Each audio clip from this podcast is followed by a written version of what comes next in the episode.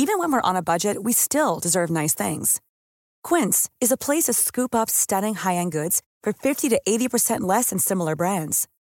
They have buttery soft cashmere sweaters starting at $50, luxurious Italian leather bags, and so much more. Plus, Quince only works with factories that use safe, ethical, and responsible manufacturing. Get the high-end goods you'll love without the high price tag with Quince. Go to quince.com/style for free shipping and 365-day returns.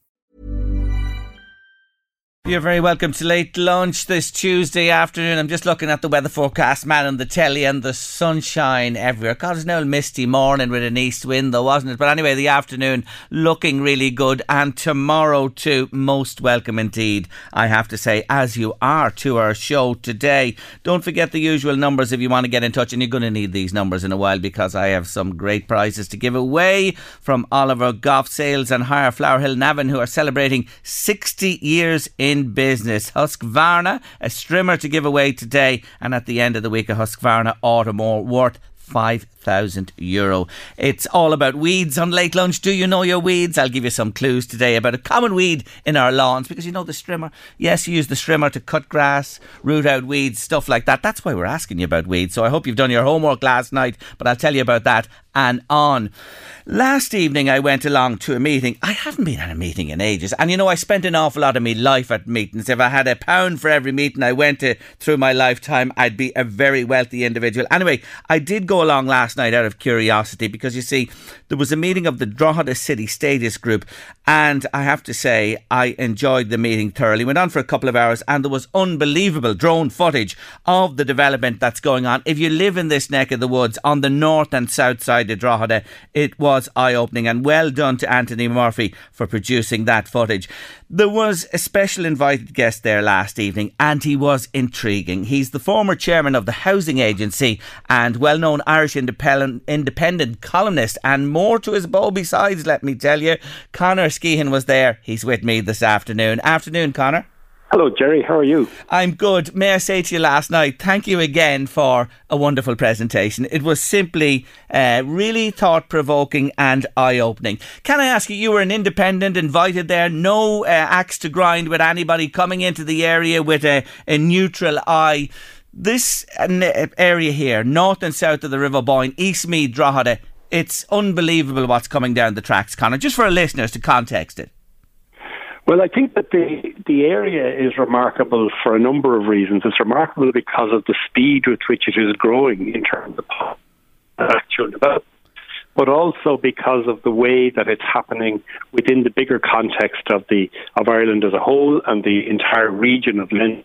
Um, we're at a crucial stage in our evolution where we're having to move away from thinking of ourselves living in to speak, to now realizing we're living in big regions. Uh, the idea of a city is something that originally had a wall around it uh, is not where the future is. The future is thinking of yourself region that people drive around, around Con- to work. Conor, Conor, we're just losing you there a little bit. Your your is your coverage a little dicky? Could you just move for me slightly, maybe uh, there, and, and pick up a little better signal? We wouldn't mind, would you? I'm just trying to move. Is this? Um, I'm, I'm very sorry. This is sort of uh, see if it's any better for you. Yeah, that's that's loud and clear coming through. Just go back to that again. The the traditional view of a city as against what's happening here.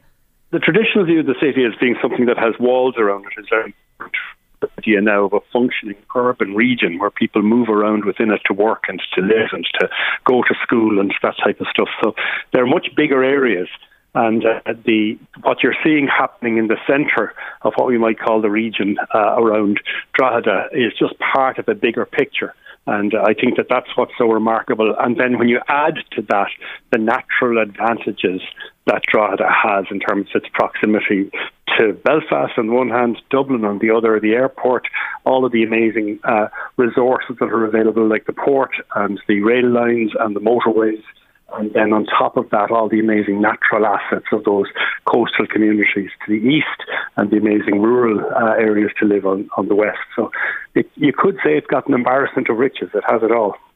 And when you look at the outlying areas, if you start in, say, Meath, Eastmeath, with Laytown, Bettystown, Donaghcarney, coming, sweeping across, then, as you said, inland towards Tullyallen, out then to the north side of Drogheda, to the villages of Termonfeckin, etc. And Mornington, I meant to mention the, in there as well, on the south side. You're looking, when you look at the presentation last night, of touching 100,000 people uh, over the next five to ten years.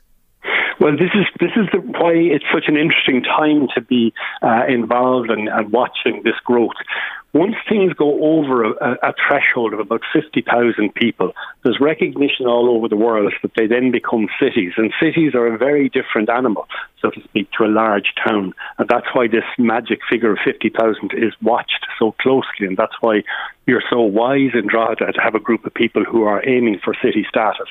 My challenge, of course, to that group of people last night is that uh, with the to that size comes responsibilities because uh, all cities are then recognised as having what's called a metropolitan area around them. And they're places that are within a 30 minute drive. And all those places you just men- mentioned a moment ago are less than a 30 minute drive if you were to measure it from, say, junctions uh, 8, 9, and 10 along the M1 there. And suddenly you have to recognise that the future prosperity of Drogheda is far beyond uh, the edge of the built up area and extends probably all the way to Navan and all the way down to places like Balbriggan and all the other places you've mentioned. So they're, they're, it's a key part now of a regional economy and it's got to be thought of and planned for and resourced very differently.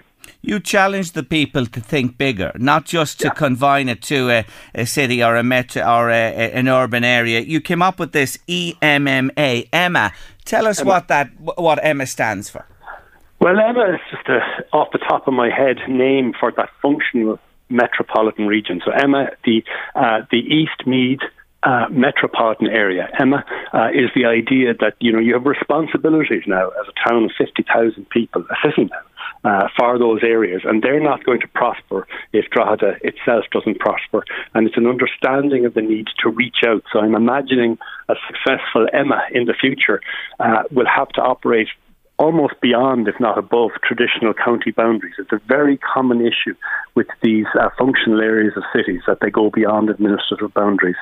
And uh, so that you'll be, end up, for instance, with things like transportation services initially. I could see all of the bus services in that Emma area having an Emma badge on them, the trails, the walks uh, cultural offerings, music events, festivals, sporting events, maybe even teams start to operate like that. And just in case your listeners think that that sounds incredibly ambitious, it's important to remember that it's less than 30 years idea of Fingal was invented as an administrative area, and now it's on every single little van driving around uh, in that, that part of the city. And the identity of places like Blanchardstown and Swords and Malahide have been submerged into this larger thing that we now call Fingal. So it's very important to have those big pictures. Uh, nobody talks about Swords anymore, we talk about Fingal, and that's what the future is for you. You mentioned the county boundaries, and there was a, a very good representation of politicians last night from Eastmeath, uh, from the South Louth area as well, along with an, an awful lot of other interested parties from different walks of life. Are you saying to me that, you know, up to this, county boundaries and county councils operated within their boundaries were sacrosanct? Do you, do you see that changing, really changing? They have to change. have to change, Jerry. I mean, there is a pattern in Ireland. There's actually provision in the legislation for changing bounds to take account of new realities. And a lot of places in Ireland are hamstrung by those boundaries. Limerick City, for years, was damaged by the fact that it couldn't control its own external boundaries. And it's thrived now since they addressed that. Waterford hasn't been so lucky. Waterford hasn't been lucky enough to get uh, recognition of the fact that a lot of its functional areas are now in South Kilkenny. And there are other areas around. But the most outstanding example in the state of Ireland is the way that Drogheda is cut off from a recognition of its functional urban area. And uh, it's got to be recognised, it's got to be administered now as a single unit. But as I was saying to the people last night, this is a reality that's already on the ground, and administrative structures, boundaries, and county council agendas are running to catch up with it, and you've got to get ahead of it. And if it's not given to you, you have to take it. You have to take it and start to operate as an urban area. How does it happen? You know, I'm just trying, and that's what I suppose a lot of people were asking last night.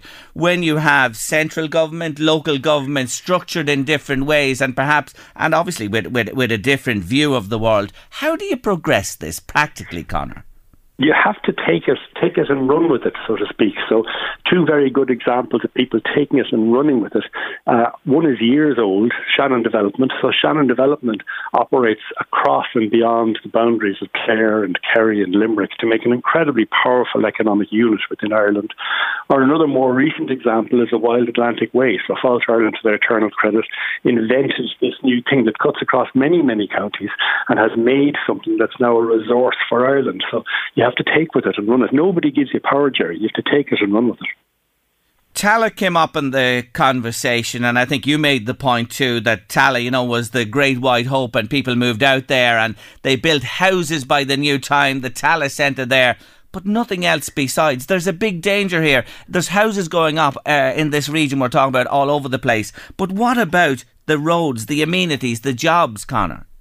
Well, part of the role of drawing attention to the city status of Drogheda is to get the increased funds that are necessary. So it's fantastic that you raised the example of Tallaght because Tallaght, Blanchardstown, and Clondalkin all have huge populations in the region of 75,000 each. They never actually became recognised as cities, though they're well in, uh, uh, above the schedule, the schedule of what should be a, a city town. But numbers alone doesn't give you any entitlement. You have to take it. You have to strive for it. And one of the important things they're doing is going for the city status to start to get themselves the entitlement on the list to be treated the same way as places like Waterford and Galway. You challenge people as well not to replicate the mistakes made in some of those areas you mentioned as well. That there are there are prime examples there of the way not to do it. Well, the main not to do it is to is to sit back and rest on the laurels of entitlement. We're 50,000 people now, so we're entitled to this, that, and the other. You certainly have to use it to make your case, but you've got to run away ahead of it as well and start to put structures in place. They can start off as very light structures, like I said, around things like sport and entertainment and transportation, but the idea starts to stick. So the Wild Atlantic Way has now stuck everywhere in the west of Ireland. Shannon Development has stuck down in the southwest of Ireland. When you go to places like California, the name Silicon Valley has stuck, but that just happens from the repeated application by people in public eye of using those words. You've got to disseminate it. So even things like your radio show here have a role to play in building that identity. The drone footage I mentioned uh, while introducing you today by Anthony Murphy, he did a great job on it. My word, when you look at it from the sky, you do realise how these conurbations are merging, don't you? You do. And uh, if anything, uh, if I had any criticism, it's that they concentrate too much on just showing you what's built and what's housing. It should also be showing you the parks and the golf courses and the garden centres and all those other glue, pieces of glue that tie those areas together. And when you realise what you're actually looking at, you realise it's a vast area and the housing is only just the tip of the iceberg, so to speak in a general sense, and it's something that it just came up briefly last night, but the, the centre of towns, and it doesn't doesn't just apply to Drogheda, to all our town centres, and I know you're familiar with this as well. How do you reinvigorate? Are the schemes enough? You know, the, the money that's been made available to put into uh, space over traditional shops or shops that are closed. You know what I'm talking about at the yeah. heart of towns and that. Is that something that, you know, the government are serious about and can also help to regenerate? The government are very serious about it and they're trying to throw money at it. Uh, living over the shop is called LOTS and uh, it's got a name that everybody in planning knows about it because it's recognised as a problem everywhere in the world and it's also recognised as being something that's very seldom solved. It is not a bleak message. Some places do solve it, but most of the solution does not lie with the government. Most of the solution owns of what is typically a relatively small number of relatively large landowners in the town centre. If they have the initiative to cooperate and get on together, you can get fantastic successes. But if they don't, it falls. So we have brilliant successes in Ireland in places like Sligo and Kilkenny and Clonmel, where those landowners got together and cooperated to allow those backlands to be reinvigorated and come back to life. And there's other areas which stagnates because it's never happened. It's up to the people from the town. Just before I let you go, you did conclude by saying that the, the region we're talking about has uh, so much going for it, and you uh, alluded to some of them there in the course of our conversation. What's your gut feeling? What do you feel 10, 20 years hence? I was very uh, blunt with the cr- crowd who were there last night, saying that uh, if you guys in this room fail to do this, Ireland as a whole will suffer. I, I as, as you said at the beginning, have no connection with Drogheda or the area around it, but I care passionately about it because it's such an important part of Ireland realising its potential. If you guys don't take this ball and run with it. If it just develops as another area that develops haphazardly, we all will be impoverished for it. It's a fantastic opportunity for Ireland, and it's a terrible responsibility for the people in that room to make it happen. Conor, thank you so much for joining me today. Loved what you had to say last night, and I'm sure we'll be talking again down the road. Thanks a million. Okay, Jerry. Take care. Bye bye. Take care of yourself. Bye bye. That's Conor Skehan there, former chairman of the Housing Authority. I was mightily impressed by what he had to say last night. I hope that gives you a, a feel for it. But uh, the numbers are certainly stacking up, that's for sure. Late lunch, LMFM radio. Dermot Kennedy and power over me on your late lunch. Oh, Louise, they've gone mad guessing already with only just one clue. Mm. There you go. Will I give the second one? No, I'll hold on till after two. No, I, I don't. Yeah. I'll hold on just after news at two. I'll give you the second one, then have a listen to that. But I have to say, many people on the ball, others Aren't. off the mark. I'm saying, I'm not saying nothing else. But anyway, clue number I two. I got it right, didn't I? You did. Yeah. I guess you did. Don't say I won't it. Say anything. Don't mention the war. Um, did you see that today? There's a shortage of bean an tís in the Gaeltacht. Yes. Did I read that this morning. That wee story, yeah. Yeah. Um, they're down down thirty percent since 2018. Uh, did you ever go to Gaeltacht? Uh, yes, but I went to Rathcairn, which is just over the road from it, really. so I wouldn't class it as an experience as say going no. to Donegal or Galway. No, no. Well, I, I, I, can tell you, I never went in my school going days, but I went to the Gaeltacht as a civil servant. Right. There was a uh, an organisation within the civil service called Gaelagras Okay. And you could apply to go to the Gaeltachts Kerry, for Galway, Donegal for a week, fully paid by the state. Of course. And I went to Carraroe in Galway, Carraroe Gaeltacht. Beautiful. I can still remember it many moons ago. It'd be 1980, I'd say, around that time. And uh, had a ball of week. You had Irish classes. You were staying with the bean an tís. You were in yeah. a bean an tí's Is house. it like that ad, you know, where the mother has to post this um, the ketchup down? well, let me tell no you. Ketchup. Let me tell you the times we lived in. My mother and father didn't hear from me for the week. How no would phones, they? We no had nothing. no phone at home. No. Ma- How did we survive? How in the name of God we survive? Anyway, down to Carraroe and had a whale of a week. Did a bit of fishing down there as well, but learned to dance. You know the set dancing, The jigging and at the set the dancing. reeling. and all that. Yeah, okay. And do you know who I danced with in the Gaeltacht? Mm mm mm. Claim to fame. Claim to fame. Right, no, have no clue. Mo- Enya. She's from the Gaeltacht, isn't she? She isn't. She Donegal. isn't. No, well, Galway, a Galway, Galway woman, a. Galway girl as she was at the time. Máire Geoghegan-Quinn. I danced with the minister, the former gave minister. direction.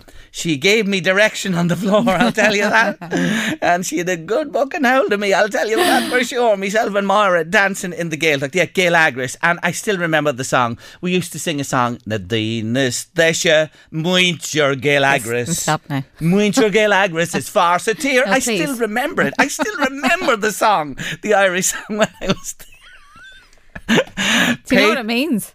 Yeah, the people of Gaelagras Okay. uh, are the best in the land. That's what it was about. Anyway, we had a whale of a time in the Gaeltacht. And I see you and Fred Cook down there, at, actually. at that stage, I didn't take a drink. I was a, a lemonade man at that Mm. stage, always was. But we had a fantastic time. Really, really great.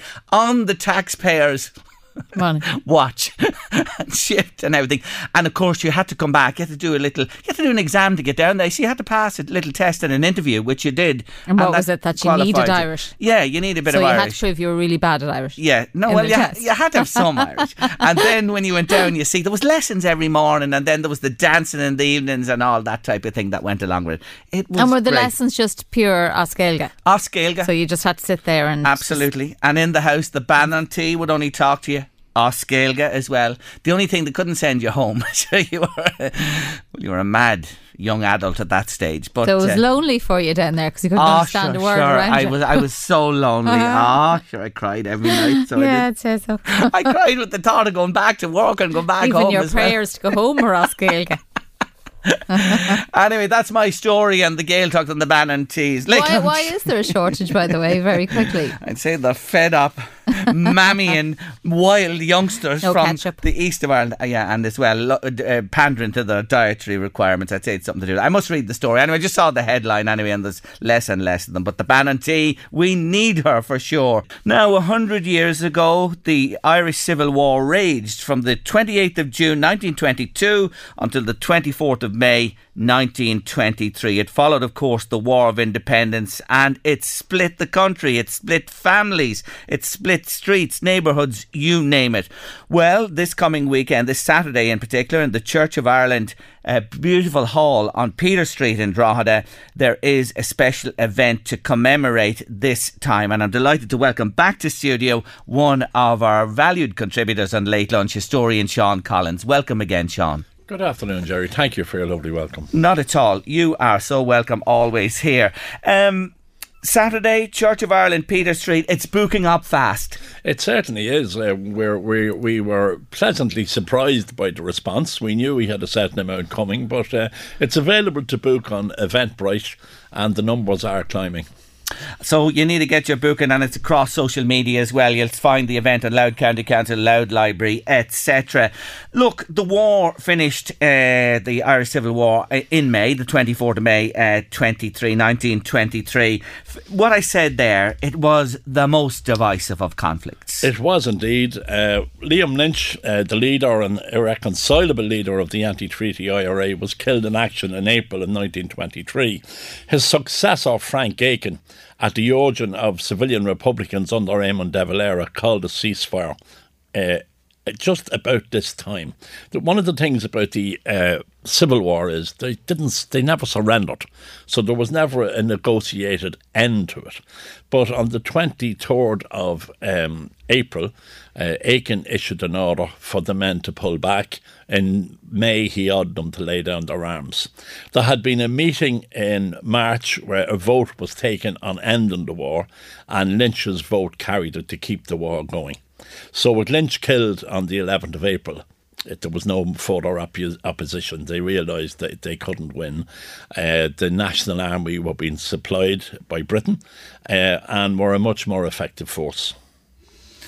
When you think of how brothers turned against brothers, families, you know, were fractured down the middle, the ramifications, even though, as you say, there was a ceasefire and ultimately it ended, but never an end to the conflict, this went on for generations. Does it still go on today, or has it been settled by what's happened in government between the two big parties? Hopefully, uh, I think politically it has been settled. We now have the two main parties that emerged from the Civil War, Fianna Fáil and Fine Gael, are in government together.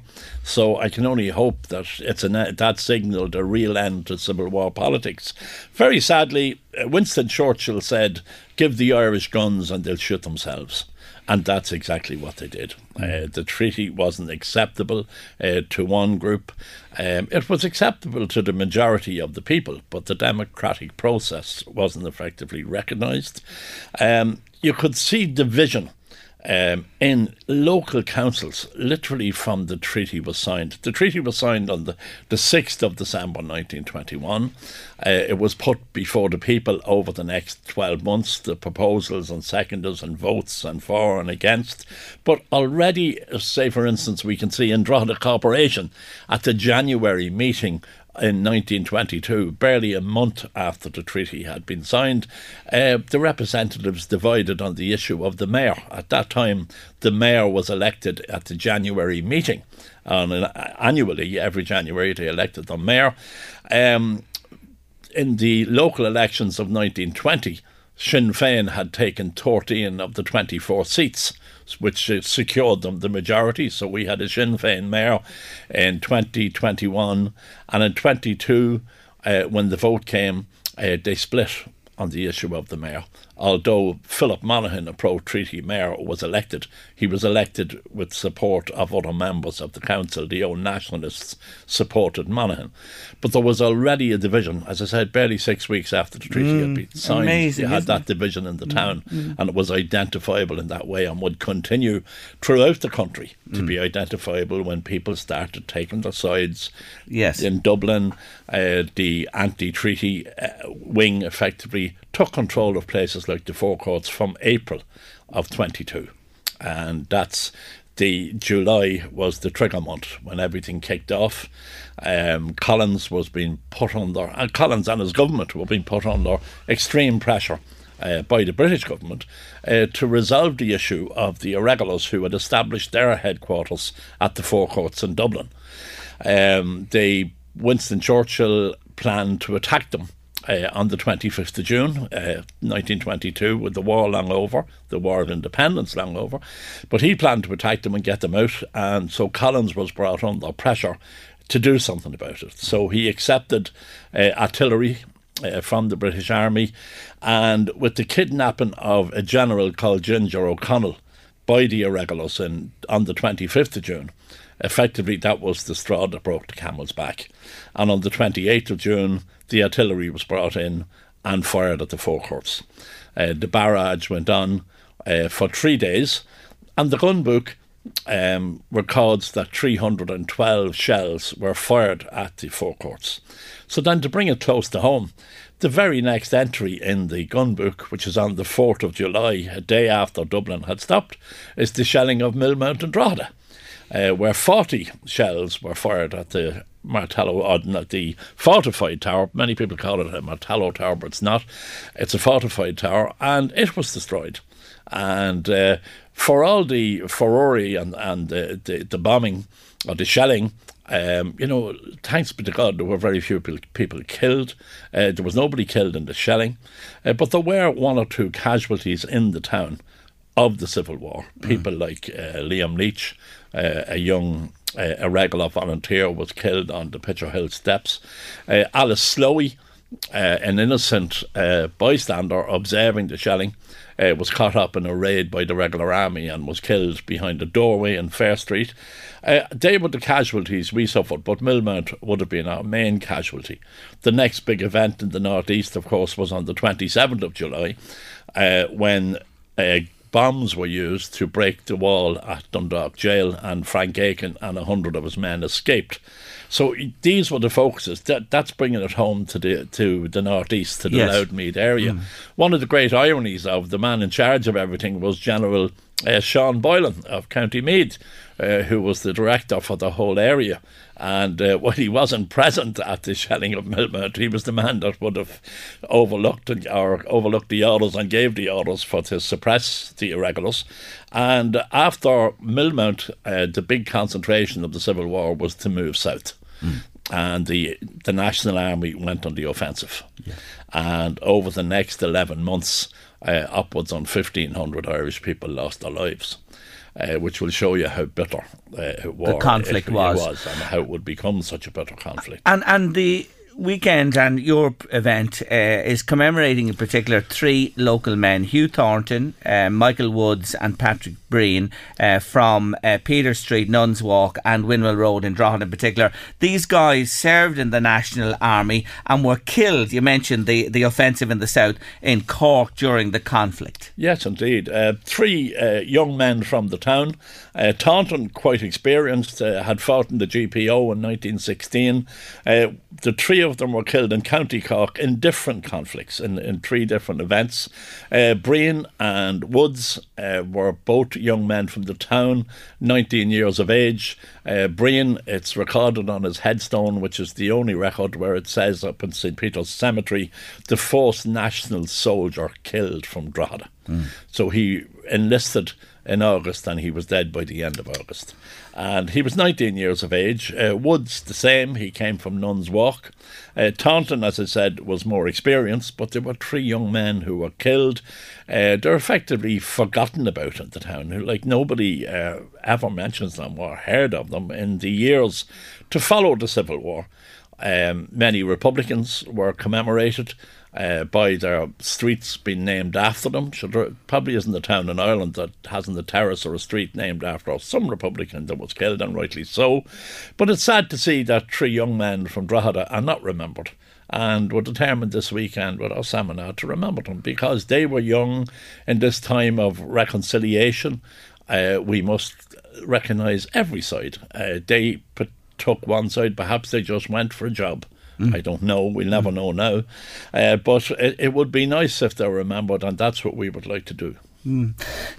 Isn't it something, and you'd mentioned this to me when we were talking in the run up to this conversation, and that's something that never dawned on me that no street names bear the names of you know, the, the, the, what would you call the side that you yeah. know had the mandate from the people. Absolutely, yeah. That, that that's the saddest part. Um, a man called Jim Langton in Dublin uh, compiled a, or published a book last year called Forgotten Fallen, and it highlighted the amount of um, Irish soldiers, members of the National Army, who were killed in that Civil War conflict. Um, they estimate to eight to nine hundred uh, National Army men were killed. And the vast majority, and I mean about 95% of them, would be young men, mm. just like Breen and, and Woods, 19 years of age, out on, you know, following a career, following a dream, uh, maybe following a, a commitment uh, to the treaty. But they joined the National Army, and it was the National Army, no matter what people want to mm. criticise it or take a stance against it. It was the army established by the Free State which was our government. And uh, by the end of the Civil War, they had 12,000 men in the field. So it was quite a substantial force it by, was indeed. By, by, that stage. There were some awful atrocities, especially towards the end of the conflict. I was looking re- uh, in recent weeks, Ballyseedy came up again in yes, conversation. What happened yeah. there was horrendous. It, indeed, it was. And it's so sad that those things have never been fully investigated or mm. presented. Uh, they were effectively written out of history. Uh, they were war crimes, in my opinion. And, and uh, while many of the, the people that perpetrated them went on to uh, lead uh, very good lives as as based on the heroism uh, during the Civil War. The heroism wasn't really uh, something to shout about. Uh, also, offences against women were completely written off through shame and all sorts of things. And at last, uh, these events are beginning to be examined. Mm. And, and, you know, in Ballyseedy, uh, they put a group of Republicans around a tree and tied them together, and they dropped the landmine in between them, and the men were literally blown to bits. Uh, one man, a man named Stephen Fuller, uh, was blown clear. And uh, they didn't know there was anybody. It would give you an idea of the intensity of the explosion. Uh, Fulham was blown into a ditch, and no one saw him. And he lay there, uh, half dead, but managed to crawl away and he blew the whistle as to what had happened. Mm. Uh, people like Paddy O'Daly, who was the commander in chief in Kerry of the Free State Forces, these were the men that implemented this. Mm. And, and uh, it's something that needs to be examined uh, to, you know, bring some solace to the victims, mm. bring an end to it, uh, and, and uh, bring closure to it.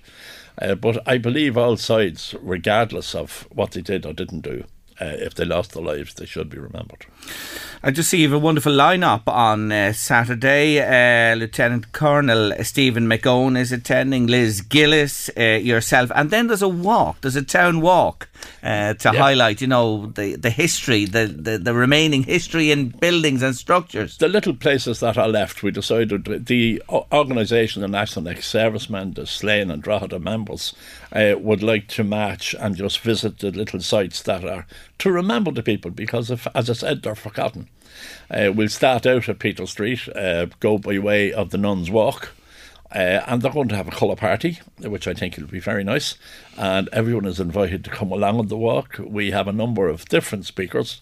Uh, at the card, we have uh, Pio Smith, the local councillor, will talk about Michael Woods and Jack McAvoy. Uh, Jack was uh, a member of Collins's headquarter staff, who sadly died in October 1922 uh, from pneumonia. And he's buried in the Cord Cemetery, and clearly on his headstone, it points out that he was an officer in Collins's group. Um, Claire McAvoy, his niece, an old friend of yours from your Drogheda United days. Uh, Claire paid some years ago to have the stone cleaned up and re erected, and so it's nice that he's remembered. Yes. Uh, in uh, the Cord Road, uh, we have Kathleen Dempsey, uh, an active member of Cumann na mBan, and her grandnephew Sean O'Brien is going to talk about Kathleen and a number of other people along the Cord Road.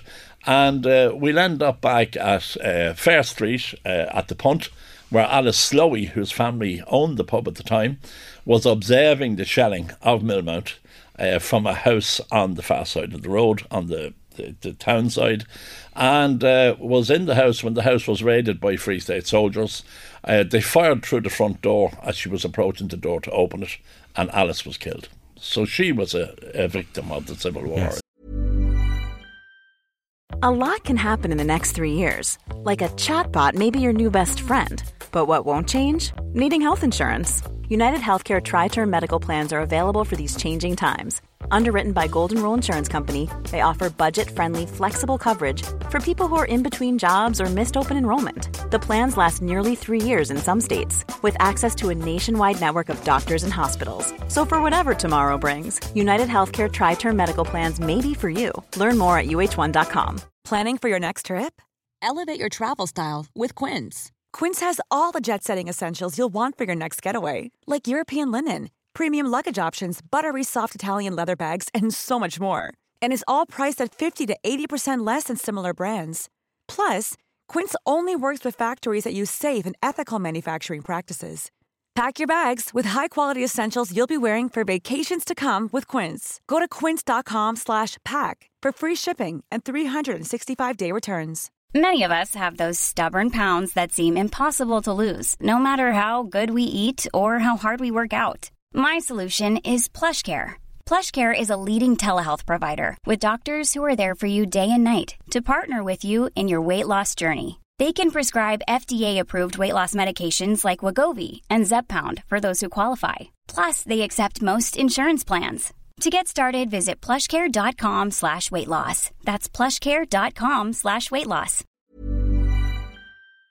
casualty of the Civil War. What so history. that's the idea of the That's the idea of the day on Saturday. Anyway, if you want to book a place, Eventbrite, it starts at 10 a.m. at uh, the lovely hall at St Peter's Church of Ireland at the top of Peter Street in Drogheda. Eventbrite.ie, all information there. Louth County Council, Louth Library, etc., all supporting it. Sean, thank you for giving us a flavour of what's to come on Saturday and the ending of the Irish Civil War. It's great to see you again. Thanks for having me, Jerry. You're Always welcome. nice to be here. It's time for our Two on Tuesday. Two on Tuesday. Playing the songs that just never quite made it to number one. But we were so close. I deserve to be number one. We were so close. Two on Tuesday. Two truths on a Tuesday. Ram going back a few years today, 1967 it was recorded, released in 1968. The song tells the story of a man who passes his girlfriend's window and sees her inside making love to another man. He waits outside all night and then confronts her in the morning, only to have her laugh in his face. He stabs her to death and then waits for the police to come, break the door down and arrest him. You know it well. It's our 2 on Tuesday.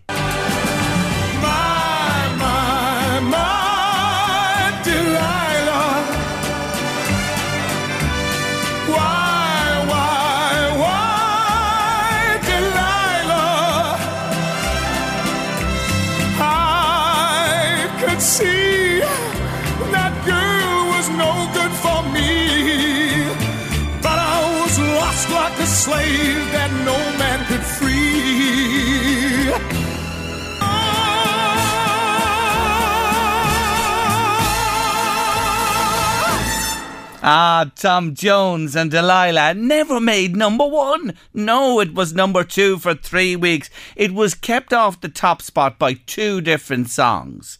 One of them was Cliff Richard and Congratulations, but the one that kept it off top spot for two weeks, here it is. Lady Madonna, children at your feet. Wonder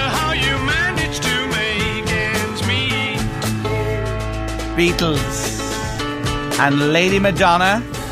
Responsible for keeping Mr. Tom Jones off the top spot. Well, Louise, need I ask you, or have you any opinion, or What will I not bother? What year was that? No, I don't want to even mention it. I just don't know why the Weetabix ad didn't get to number one. Beatlemania must have been. That's the only reason. Delilah by a long shot. By I a think. long shot. I think so too. But you had Beatlemania, and then Cliff came in with congratulations. You know, he was number two for three weeks. Beatles' first two weeks, and then bloody Cliff arrives with congratulations, and Tom Jones say, "Just my bloody luck that he'd record that song. That's probably one of the most played songs But he did get a second bite with it, didn't he? Did he? Don't think Did he not so. come back on the back of that ad? I never. No, He didn't make a number one. No, like, he never did. no, but he no, got it- it. he got up the charts again. Like. Yeah, oh yeah. Listen, it, it got another run a couple of times, but it never made it to top spot. You know, two. That's a was the best it ever did. But there you go. Yeah, and it's a great old party song. Uh, It is great. I have to mention Liam Manning, a good friend of mine uh, who lives in Lordship, well known man, worked with him in Eircom for years, great guy. That was Liam's party piece. Mm-hmm. and everyone loved And could he deliver it? I'll tell you, Liam Manning could deliver that simply brilliantly, Delilah. Anyway, that's your two on Tuesday for this week. Who doesn't like their cars or motoring? They must be in the minority for sure. Some people, I suppose, don't. But anyway, our motoring man, Tony Conlon, we love him. He's back with us in studio today. Hi again, Tony. Good, Jerry. Thank you. Thanks for joining me. Uh, we're going to talk about a couple of cars you've been driving since you were with us here last. Yeah, this DS4 plug-in. Now, the last day you were here, Mm-hmm. you caused a ripple, let me tell you, and I heard plenty back afterwards when you were talking about the plug-ins, vis-a-vis, full electric, etc. What about this DS4? Well, you know, it worked for me. There's no doubt about that. And it worked because I probably worked hard with it. Uh, but there was a great fuel returns on it, and, and it actually was fantastic from that perspective. It pleased me so many bloody ways because of the, the design of it and the finish of it. The, the see, what is a DS? A DS is the swanky side of Citroen, basically, and they're standing on their own using the words DS automobiles or Yes. whatever. And these were very famous cars years ago. Uh, like presidents drove them, and archbishops in Ireland drove them, and all the people that could afford them at the time drove them.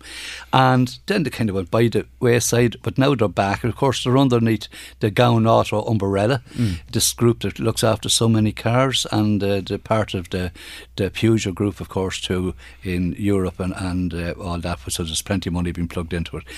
S- style wise, really pretty. It's a beaut. I was looking at it this morning. If you ever say you fall in love with a car, you'll fall in love with this DS4. It looks stunning, doesn't it? Yeah, mine was like it oozes beauty and style. It was painted. It's called Perla Nera Black, as like kind of puffed out rear rear wings on it, and it's a, a beautiful trim levels. Five different trim levels on it. It really got heads turning. You know, like it's not very often you come over news agents and you see. You don't want to the Honda, but there's someone looking at your car, and next thing they move on, then they see you getting into it, then they run back and they want to ask you everything about the car, and they didn't know who I was, and I didn't know who they were, and then a woman walks up and in front of two of us, was speaking about the car, admires it, really admires because it's this beautiful grill. There's a, a fair bit of bling on it. Yes. But I, I have no great problem with that. All right, You you, know, really I enjoyed it. like You wall- he wallowed in it, folks. He did indeed. What about to drive? Like uh, the comfort of this car is without question, there's it? no doubt at all about that. So look, the, the, technology wise, they're up there. They're, they're Mm. right up there. The car is probably ahead of its time in so many respects. It has something called a camera position on top of the windscreen, which views and anticipates things like potholes or uneven road surfaces, and it will adjust, transmit the data to a computer.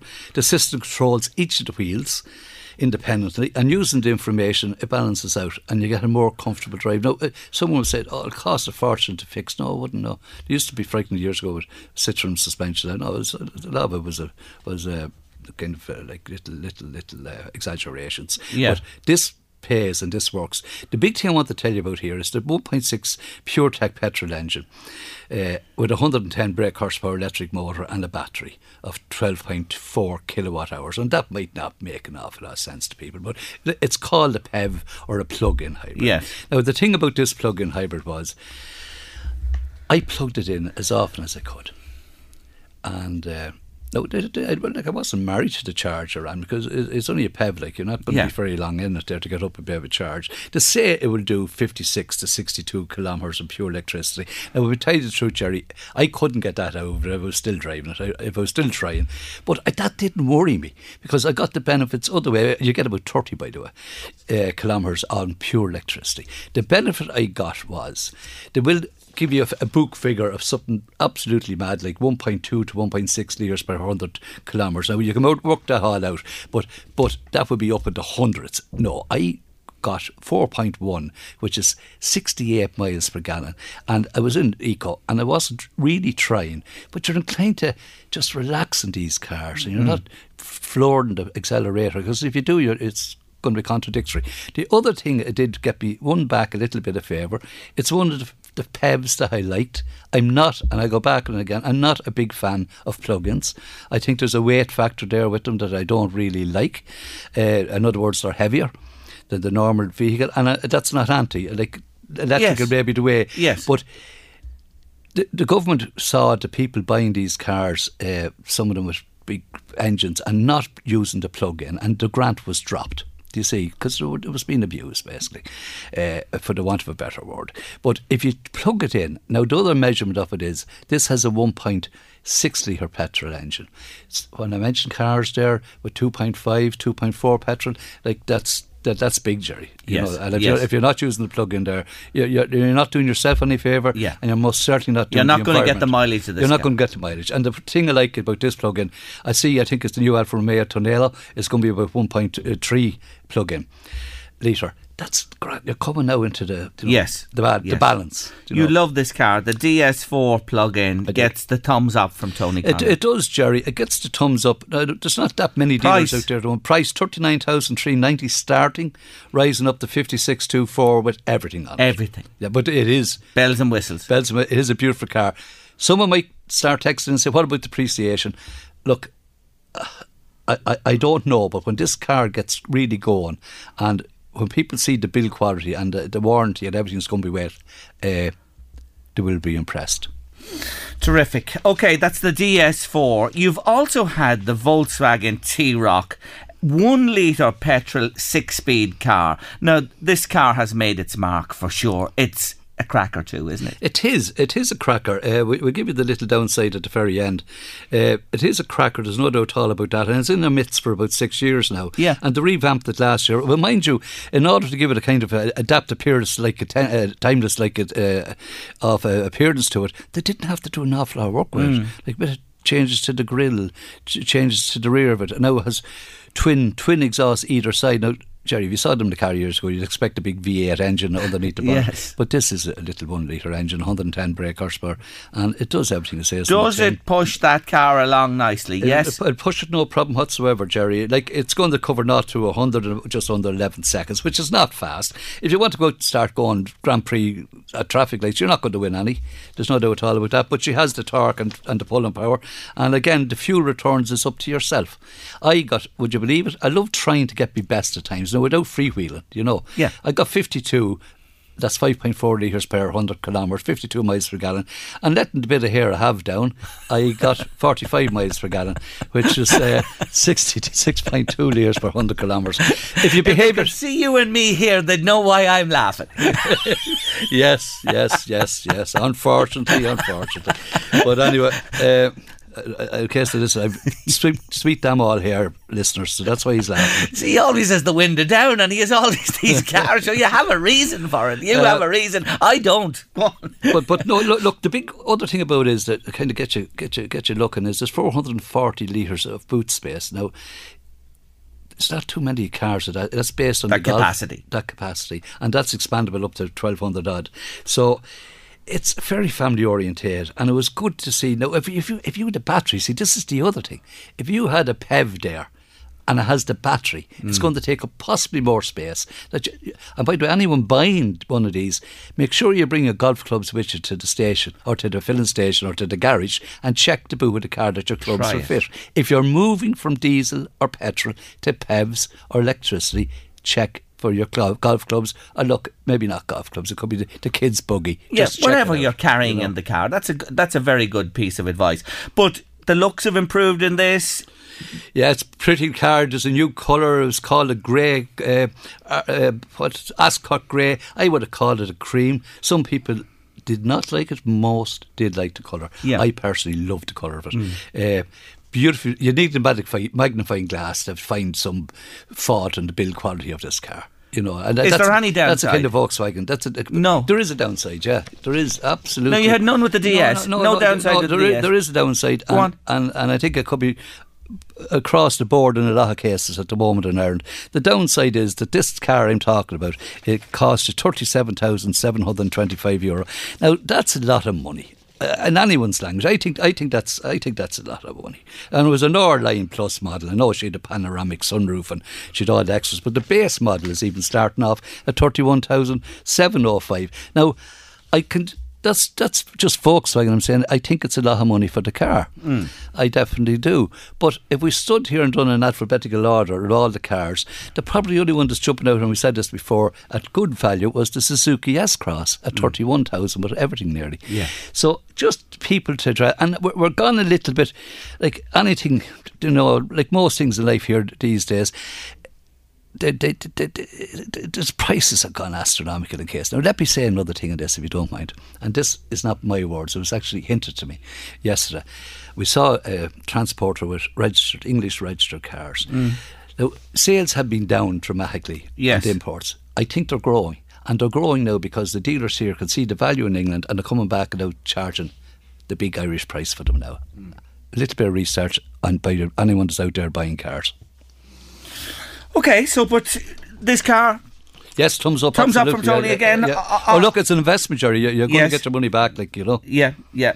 Um, what about Ford? You have a few pieces of news on Ford for Yeah, me. well, look, it's all electric, Jerry. Electric, electric, electric. There will be a new Explorer. You'll be able to look at it online uh, on the Ford website as an all new electric Explorer. It's all huge, big screens on it. It's all modern and it is electric. And it will be, I think, to 2024, it will be available to order. This is the big move for This Ford the now big- into electric. yeah. It's a different. It's not like a Ford. It's not typical of a Ford. No, no, it's it's not typical of a Ford, but.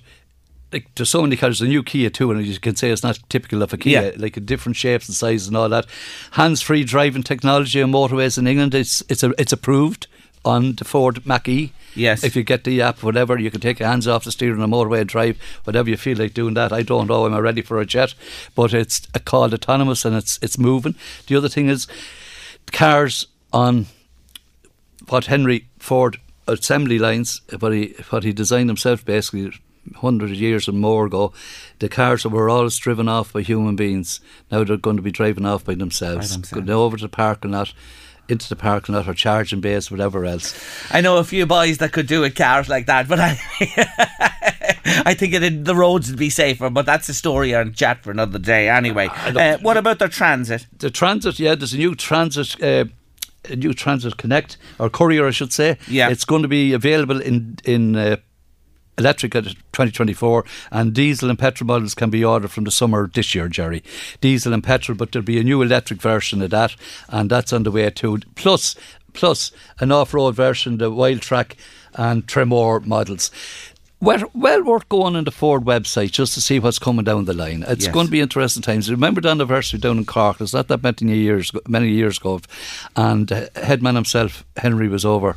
The present Henry, and my God Almighty, did they move quickly after that? You know, Mm-hmm. Yeah. when they saw what everyone else is doing. So big changes. Check it out on the Ford uh, website. Just in terms of sales, can we talk? Toyota ha- have their uh, their tails up. Let's they, say, they haven't, have, they? Have haven't they? Up. Yeah, they're, they're absolutely flying. There's no doubt at all about that. And uh, what they call them, Opel Astra got a, an award. The the Nissan. The Nissan, call it, come to me in a second. Nissan are doing well. Qashqai. The success for the Qashqai, wasn't they're, it? They're, they're doing very well. Yeah. It's top seller in The its category. Like you have to say, like it, it was a groundbreaker when it came out first. Yes. uh, and and all others have sort of followed. But by God, they have moved, haven't they? They have, yeah. Along Yeah, and, and, they've adapted because you must remember for them to turn around and win awards at this stage and be top sellers and with, with, a, with the with the Qashqai E, like you know, it's the e power version with that e pedals all about economy too, Jerry, but it's petrol. And for them to come from having sixty odd thousand diesel Qashqais to this and end up winning awards like this or being a top seller, it's it's very good too. Like it's it's marvelous stuff. Like, I you know. just see all over the place EV.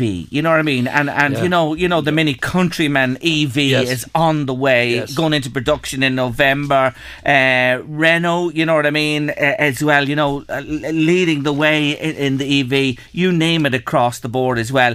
The revolution is well underway, Ah, Tony, it isn't is, it? Jerry. And the other thing about it is, Renault have deals at the moment on the EVs. They go into showrooms and see the list of deals is there. There's a lot of nice packages available, and they're, they're doing their utmost on this. And then the other thing to look out for, which we have a little piece of information on, is you get the, you get the electric and you get the plug-in, and then a year or so down the road, you start getting bits of news. Like the Volvo, for example, XC40 has a range now up to they're claiming 570. Yeah. Uh, the Volvo C40 has a range of 578. That would have come out initially around 400 or less. Yes. So they're improving, improving. The range on the all, all the time. All the time. But I would time just tell you one very important thing. If you're charging your car off a street and not at the home charger, check the prices. That's check the price. Your home charger, you'll afford it, no problem. But you could have something like 96 cent per kilowatt hour, and a kilowatt hour would be about 77 kilowatts of the car, uh, and that would make up the charge. Then there's a sort charge, 45 minutes after that, of 3.90 per 45 minutes, and uh, 45 cent to park in the space in the first place. Depending on the card you have. I'm not knocking, but I'm saying there's no one advertising this and telling the people out there you can't bring your home charger to Cork with you. And if you use it down in Cork or Galway or Connemara or wherever you're going, check what's going to cost you. Very, very good advice there. Somebody asking about the Mercedes CLA-D Coupe. Tony will come back to you on that one next time round. He hasn't uh, driven it or that himself, but we'll go back to that, I promise you. For the moment, Tony Conlon, as always really enjoy your company. Thank you. More than welcome, Jerry. Thank you. Louise, do you like musicals? You know the way I love musicals, you know, stage musicals. Are you more into movies or, um, you know, st- plays rather than, you know? No, I love musicals. Do you like musicals? Plays, yeah. Do you? Would you? Yes, That's right. I do. But the older kind of musicals. Yes, yeah. No, not taking anything away. Wonderful plays as well. But mm. big news today Hamilton, the musical it's been eight years on Broadway. It's a relatively young musical. Mm-hmm. You know what I mean? In terms, we were talking about the Phantom yesterday. What thirty-five years yep. of that? But Hamilton is a relatively new musical. But from it made its debut on Broadway. It's in London now as well, and other places, of course. It was a complete sellout. You could not get tickets for it, Louise, for oh. love nor money. It was that. It's compared to Les Mis. You know, it, re- it really is, uh, but a much more modern version of it. Anyway, news today. It's coming to Dublin. Yes, it's Have you got coming. your ticket? Well, the tickets go on sale on Friday week, the 28th of April. But listen to this for September 2024. Oh. To November 2024. It's right. here for nine weeks. Uh, but they've never put a show on sale so early. And where is it being held? Gáis, in the Gáis for nine weeks it'll be just phenomenal. And they'll be like chicken's teeth as well. Anyway, the tickets go on sale this Friday for Hamilton coming to Dublin in uh, September 2024. I'll be after me tickets for sure. And it's like a modern day version of Les Mis. Les Mis, yes. Okay, so it's kind of like. West End side versus West End story versus Romeo and Juliet. well, I'll, I'll, I'll have to I'll have story. to research I'm sure. I'd say it's about war and conflict. You know what I mean? Hamilton, the book, and we'll, we'll check that out anyway. But anyway, the, reviews have been marvellous. People all want to go and see it. So if I don't get to see it somewhere outside this country, which I've failed so far, well, you know, a thing called COVID intervened. I was supposed to go actually to London and it didn't happen. Of course, everything was knocked on the head. But anyway, Hamilton coming to the Bord Gáis Energy Theatre in Dublin in 2024. Friday week. The tickets go on sale. Still to come on late lunch this afternoon. Uh, yes, my top five countdown on the number four, and we hear about the Biden effect on North. Oliver Goff is celebrating 60 years in business. He's at Flower Hill in Navan, where he's been for a good few years. Give the crew a shout there. They look after you. They're in birthday celebration mode. And they've given us on late lunch some great prizes this week. We've a Husqvarna Strimmer battery kit worth 289 euro to give away each day. And on Friday, we're qualifying five listeners through, one each day. We'll put the names in the hat and we'll draw for the Husqvarna Automower 550X. It's worth 5,000 euro. What a lovely prize that is, and all this week. I've been testing your knowledge on garden weeds, you know, strimmer, weeds, grass, you know the connection there, of course. Anyway, the clues today the first clue was it's an easy weed to recognise with its lovely golden yellow flowers. That threw a few of you off for sure. You should have waited for the second clue. Second clue, the foundations have a song with the name of the weed in its title. And thirdly, Ranunculus repens is the botanical name for a buttercup. We were looking for buttercup was the answer we were looking for today, and loads of you got it right. Well done to you. Changed your mind. You see, you went for another yellow one, some of you, and then when you heard the clues, you got it right. All the names into the hat. Two have come out today. For the Strimmer, the Husqvarna Strimmer from Oliver Goff. The winner is Shauna Sweeney. Well done to you, Shauna. The trimmer is yours. And into the hat for the lawnmower on Friday is Kia Rooney. Kia, congratulations. Your name is going into the hat. And thanks to everybody who entered. I'll have another weed for you tomorrow to identify. So don't worry if you're not in today. Three more chances this week to win the strimmer or get in the hat for the more. Now, let's do this on late lunch. Five, four, three, two, one. Counting down the top five songs from this week of yesteryear. And today it's the number four from this very week in 1991. And when I tell you this song was first released in 1963 by Merry Clayton and it didn't even chart. Yeah, but it became a hit a year later when Betty Everett had a number one on the R&B charts in the USA in 1964. But it will always rem- be remembered for the cover version, the brilliant cover by the one and only Cher in 1990 from the film Mermaids. Here it is, the four from this week in 1991.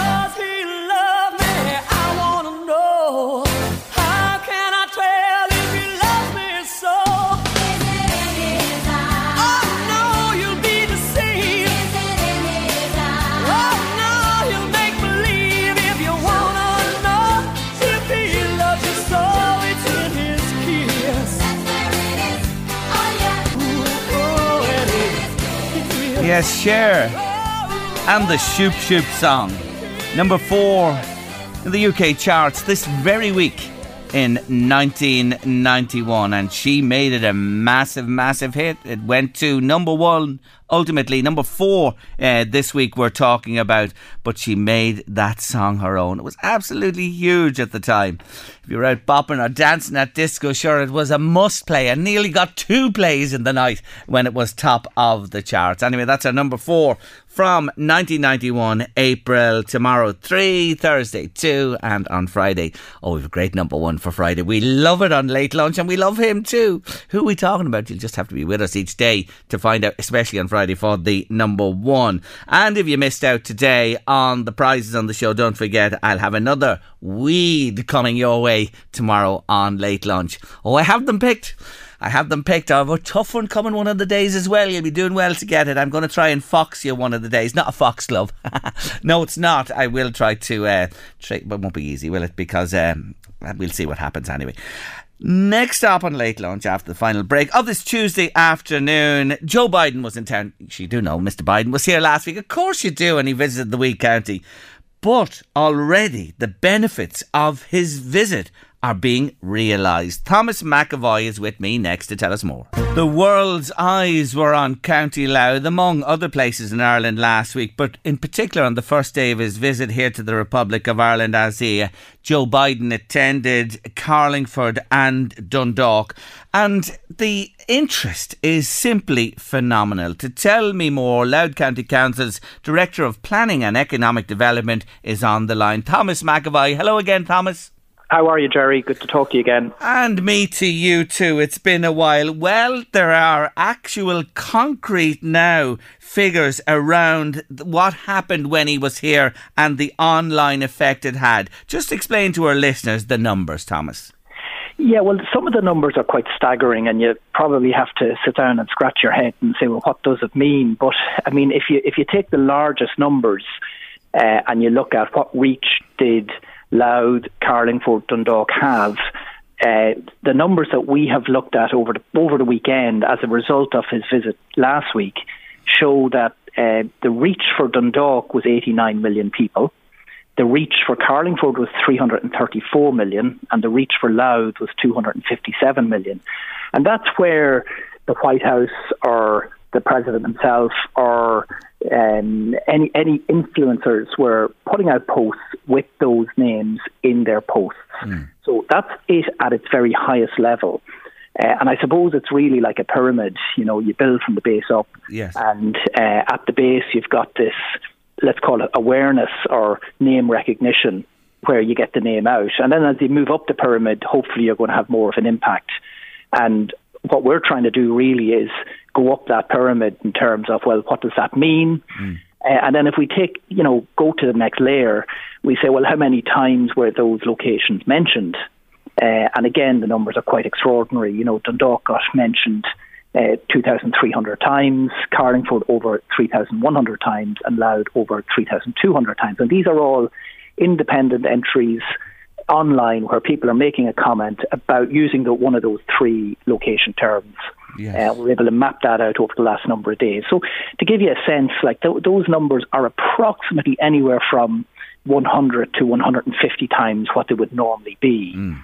Uh, so again, people to, to that extent are talking about Louth and Carlingford and Dundalk to a much greater extent online than they would otherwise be. So that Yes. that that has to be positive. Uh, and then, of course, what we're trying to do now is build on that and to say, well, okay, if if the name is out there and it has that big broad reach, and if you have, you know, over a hundred times or 150 times the people mentioning those locations, how do we get that in terms of uh, economic impact and visits and so on? And we looked at our own website. Now we have, bear in mind, we have a number of websites uh, when it comes to tourism, but one of the key ones it would be visitlouth.ie. You know, and we would typically have about 350 visitors on that each week. Uh, last week we had 3,000. Yeah, huge. So you can see at least an eight time uh, increase in terms of people coming in, landing on a site and say, well, okay, what is Louth to offer? Now, we haven't looked at the carlingford.ie site. We just have a bit more tweaking to do on that. And we we um, we also need to look at the the Sea Louth and some of the other you know Drogheda.ie and Discover Boyne Valley to see what Yes. were the indirect impacts there also. But they're all the they're the suite of online tools, let's say, or portals that we have, uh, and we, we, we you know we want to measure all of them, and then hopefully by having those by having that online presence, you're hoping that people will click through and find out a little bit more about the location, and hopefully book whether it's book a restaurant or book a, a visit or accommodation or whatever it might be an activity. Uh, and that, that at the end of the day will have the impact. Yes. But you can, but you can't have an impact unless you start somewhere. You have to have the awareness and you have to have the people talking about you. Yeah. And and that's where we're at. And Yeah. hopefully we can move in the direction of having that impact. convert that now into all that's good and bringing people in and spending in the area and as you said an awareness of the area as a place to live as a place to work perhaps set up your business too 80% abroad 50% in the USA this is a further breakdown and 20% in the UK across those figures you mentioned there so there's a real good spread and it shows you the impact it had in, in the States too Thomas like people often question these things as well but really people have been following and follow this man sure he's one of the most powerful men in the world intensely Absolutely, and in fact, on Thursday, and I, uh, not many people in Louth would read the Wall Street Journal, but if you if you travel the world, you'll find it on newsstands from the U.S. to Europe to Asia. And the front page of the Wall Street Journal last Thursday had a picture of Joe Biden standing outside the Windsor Bar in Dundalk. Um, you know, I mean, you, you can't buy that.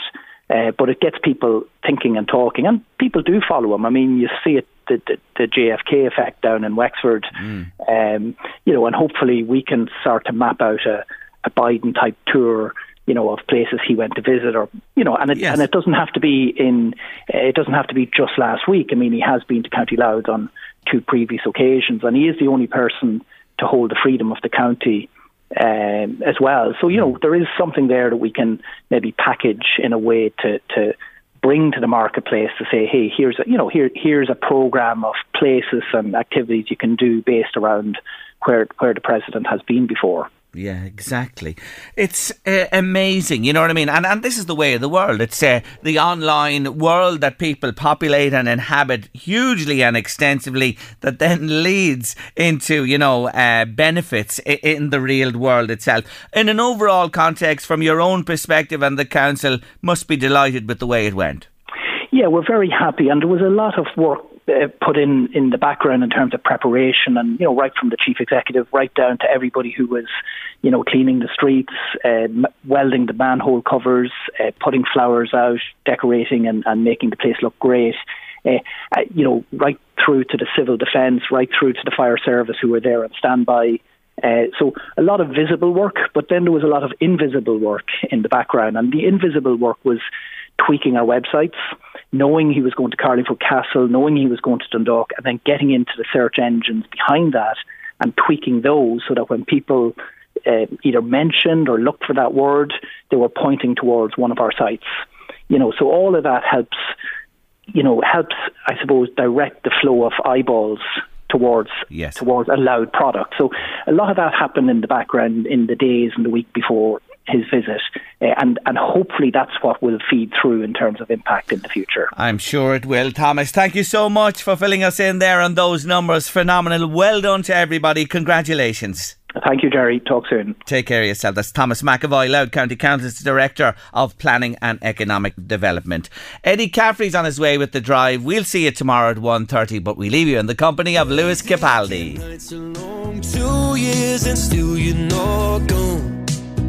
Guess I'm still holding on.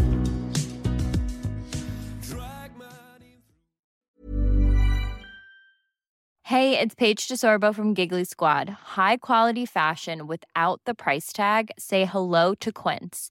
I'm snagging high-end essentials like cozy cashmere sweaters, sleek leather jackets, fine jewelry, and so much more. With Quince being 50 to 80% less than similar brands. And they partner with factories that prioritize safe, ethical, and responsible manufacturing. I love that. Luxury quality within reach. Go to quince.com slash style to get free shipping and 365 day returns on your next order. Quince.com slash style.